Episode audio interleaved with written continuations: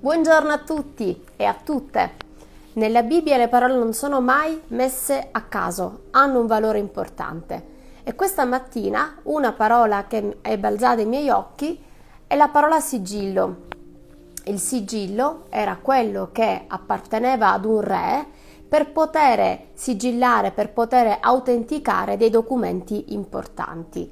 Veniva sciolta la cera di colore rosso e poi con un anello, con un sigillo, veniva posto un marchio, un'identità a quel documento. Quindi aveva lo scopo il sigillo di eh, garantire l'autenticità di un documento, di proteggerlo in modo tale che nessuno lo eh, potesse in qualche maniera aprire e quindi di dare eh, la eh, garanzia regale che quel documento era effettivamente eh, diciamo un, un qualcosa di emanato dal re. Al giorno d'oggi ancora nei documenti ufficiali viene utilizzata appunto la cera lacca con una firma o anche con un sigillo affinché ne venga garantita l'autenticità di un documento importante.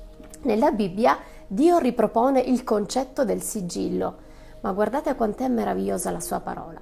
Quindi guardate com'è bello in Seconda Corinzi dal capitolo 1 al verso 21 ci dice Or colui che con voi ci fortifica e ci ha unti è Dio. Prima cosa, ci fortifica. Quando parla di fortifica, sapete, uno dei termini eh, dall'originale è colui che ci rende stabili, colui che ci rende fermi, colui che ci accerta, colui che ci conferma. Ecco, qui dice quindi che Dio è colui che ci rende stabili e che ci conferma. In che modo? Lo vediamo al verso 22. Egli pure ci ha segnati con il proprio sigillo e ha messo la caparra dello Spirito nei nostri cuori. In che modo Dio ci conferma? Con il sigillo. Così come un documento naturale viene confermato da un'autorità regale, allo stesso modo la tua vita viene resa stabile, viene resa forte, viene resa, eh, diciamo, agli occhi di tutti, eh, confermata in Cristo Gesù e attraverso il sacrificio di Cristo, attraverso quello che Cristo ha fatto per te è come il sangue dell'agnello, quel sangue dell'agnello rosso, come quella cera che è versata per la vita degli uomini. Allo stesso modo la, la cera lacca venne eh, versata per poter confermare e sigillare quello che è avvenuto nella nostra vita attraverso il sacrificio di Gesù, quindi la nuova eh, creatura che adesso tu sei. Tu sei una nuova creatura e questo non è una cosa che dipende dai tuoi pensieri, che dipende da te stesso. Questo è qualcosa che Dio vuole imprimere nella tua anima. E tu mi dirai, Luisa, perché nella tua anima?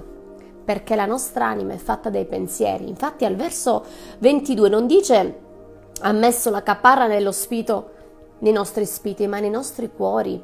Dall'originale il termine è mente, anima, quindi il nostro spirito già è sigillato ovviamente in Cristo, siamo nuove eh, creature perché abbiamo ricevuto Gesù, ma quello che deve adattarsi è la nostra anima, la nostra anima, i nostri pensieri, la nostra personalità. Deve capire che apparteniamo a Cristo perché abbiamo detto che il sigillo è simbolo di appartenenza, di autenticità, di elezione. Tu appartieni a Gesù Cristo, tu sei stato creato da Dio per un proposito meraviglioso e quando la tua mente, quando i tuoi pensieri ti dicono l'opposto di quello che dice la parola, ricorda che in te c'è un sigillo di autenticità, c'è un sigillo, c'è una conferma nel tuo spirito che tu sei una nuova creatura. Allora le cose vecchie sono passate, tutto diventa nuovo.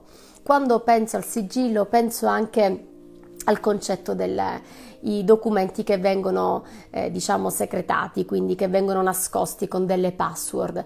Per esempio tu vuoi entrare dentro un computer, dentro un file, hai messo una password e nessuno può entrare se non conosce eh, la, la, password per accedere a quel documento. Nessun hacker può entrare nella tua vita, nessun demone può entrare nella tua vita se eh, non, se non Gesù Cristo. Soltanto Gesù può entrare nel tuo cuore e portare vita. Quando quel sigillo entra attraverso la nuova natura nella tua vita, il nemico non può più entrare in te. tu hai una nuova creatura, è come se ci fosse una password che nessuno conosce se non Gesù Cristo eh, per poter accedere al tuo cuore. Quindi ricorda che tu appartieni a Gesù Cristo. Guardate com'è bello il cantico dei cantici dal verso 8 al verso 6 che dice mettimi come un sigillo sul tuo cuore, come un sigillo sul tuo braccio, perché l'amore è forte come la morte, la gelosia è dura come il soggiorno dei morti, i suoi ardori sono ardori di fuoco, fiamma potente.